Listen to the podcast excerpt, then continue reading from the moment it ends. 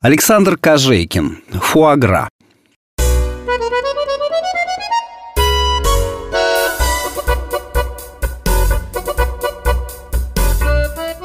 Душ уже принял Петрова, побаловал его перед сном игривыми струями, понежил и полоскал.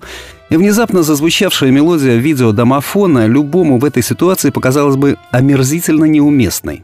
Однако большинство мужчин не дадут соврать. Ситуацию немедленно исправила появившаяся на экране красивая личика. Давно таких не видывал Петров. И тут же глупо нажал кнопку. Фигура вошедшей девушки также восхитила, очаровала, пленила, обворожила и привела в восторг. «Смерть», — отрекомендовалась красавица. «Да ладно», — отмахнулся Петров. «Она не такая. Старуха в белом балахоне и с косой». «С косой», — эхом отозвалась девушка. Непостижимо восхитительно, магически неотразимо и обворожительно улыбнувшись. «Коса есть». Она откинула за нежное плечико изящную косичку, достала из сумочки вороненый пистолет и деловито навинтила глушитель. Вот и коса. «Кто заказал? Кто?» Вслух поделился мыслями потускневший Петров. «Семенов или Иванов?» А может, оба? Он начал перебирать в уме других злыдней конкурентов. «Ну, Сидоров», — бросила девушка. «Легче стало». «Сидоров». Петров опустился в глубокое кожаное кресло. «Кажется, слышал». «Конечно», Смерть нарисовала правой рукой с оружием дугу в воздухе, прицелившись Петрову в потный лоб. «Он, походу, у вас работает. Но заказ есть заказ, его надо выполнять». «А последнее желание?» — обессиленно промямлил Петров. «Если насчет секса, это не ко мне», — холодно отчеканила смерть.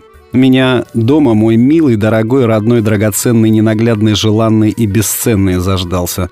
Свет очей моих...» «Не...» — промекал Петров. «Хочу... как его? Фуагру. С Нинкой в Ницце недавно заказал в ресторане, а тут звонок по мобиле. Пришлось улететь. Так и не попробовал. Кстати, жена и сейчас там, на нашей вилле. «Фуагра», — повторила девушка. «Ну, что ж, пусть будет по-вашему. Только без глупостей. Я мастер спорта по стрельбе. Не промахнусь». «Хорошо», — покорно кивнул Петров. «Вероника», Представилась смерть, переложив пистолет в другую руку и протянув ладошку. «Алексей...» — криво улыбнулся Петров, поцеловав два пальчика с едва ощутимым ароматом тонкого парфюма. Они вышли из калитки дома Петрова. «На моей не поедем», — кивнула на красной парше девушка. «Я должна контролировать ситуацию. Где у вас в городе лучший ресторан?» Недолго думая, Петров назвал таковой — Глубоко вздохнув, вставил ключ зажигания, и они помчались по пустынным улицам.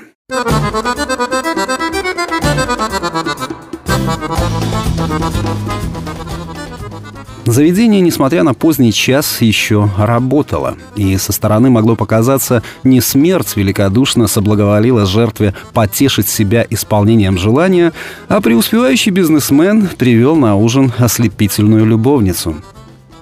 К удивлению Петрова, заказ приняли.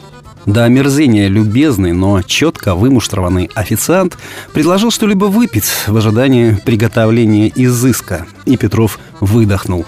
«Водки и закусить, пока вы там, ну, это...» Вероника милостиво кивнула и добавила. «А мне стакан минеральный, без газа».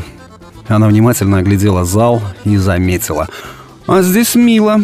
«Да, уютно», — подтвердил Петров, пропустивший пару рюмок и несколько размягший. Он вспомнил, будто перед смертью, перед человеком проходит вся жизнь. Первая квартира, вторая, третья, отечественная жучка, праворукая Тойота, изнасилованная безвестным японцем, затем Лексус из салона, яхта, вилла в Ницце — еще вчера Петрову казалось, на пути от одного приобретения к другому жизнь становилась богаче, красочней и интересней. Сейчас же она представилась глупой и никчемной. А в сей момент и вовсе сузилась до фуагры, которая вскоре была подана на серебряном блюде. Официант удалился от стола, покачивая бедрами, как новая петровская яхта на волне. А приговоренный мужчина медленно откушивал экзотическое блюдо. Наверное, любой поймет, почему он старался делать это так медленно, как только возможно. Отщипывал кусочек, неторопливо прожевывал, приближаясь к тому, о чем лучше не думать и не говорить. Фуагра, которая была размером с два спичечных коробка, таяла на глазах. И Петров посмотрел на часы. Интересно, доживет он до сорокалетия? Без пяти двенадцать, без трех, без двух минут. «Что особенного в этой фуагре?» – пожал плечами Петров. «Печенка и в Африке печенка».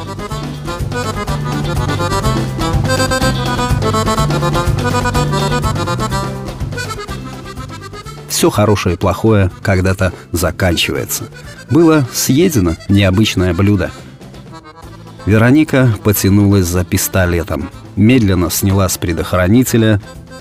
Не обращая внимания на застывшего официанта, прицелилась. Вот и все. Пронеслось в голове у Петрова. А его часы в этот момент запеликали. Девушка, метившая в лоб, вдруг засмеялась и выстрелила в воздух. В этот момент в ресторан ворвалась жена Петрова и его возбужденные сослуживцы, скандирующие «Хэппи Бёздэй!» и прочие здравицы.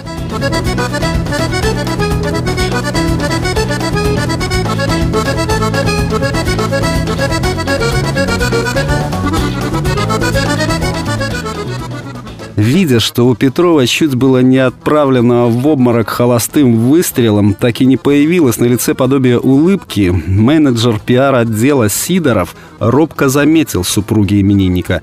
«Я же говорил, Нина Сигизмундовна, ваше предложение очень рискованное. Я говорил». Тут Петров ожил, заулыбался и поманил официанта. «Водки, еще!»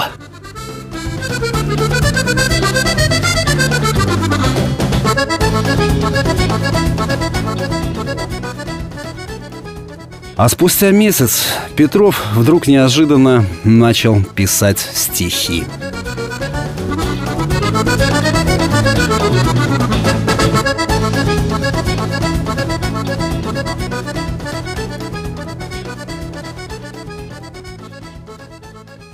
Текст читал Сергей Краснобород.